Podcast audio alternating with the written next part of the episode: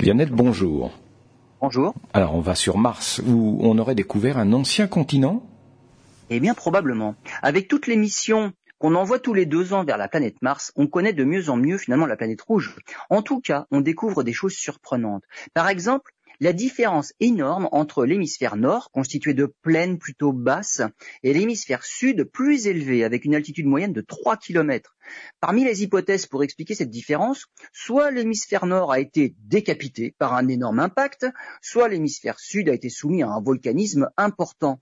Pour remonter dans le temps, les chercheurs ont tenté de mesurer la croûte martienne avant les événements géologiques.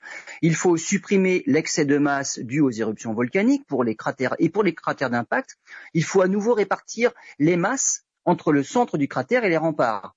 Et on découvre finalement que dans l'hémisphère sud, il y a un supercontinent avec une croûte plus épaisse d'une cinquantaine de kilomètres que la croûte moyenne, une région où on trouve aussi des anomalies magnétiques et géochimiques, un endroit riche en potassium et en thorium. L'existence de cet ancien continent est finalement une troisième hypothèse pour expliquer la différence entre les deux hémisphères, un continent qui pourrait même révéler une possible tectonique de plaques dans les 500 premiers millions d'années de la planète rouge.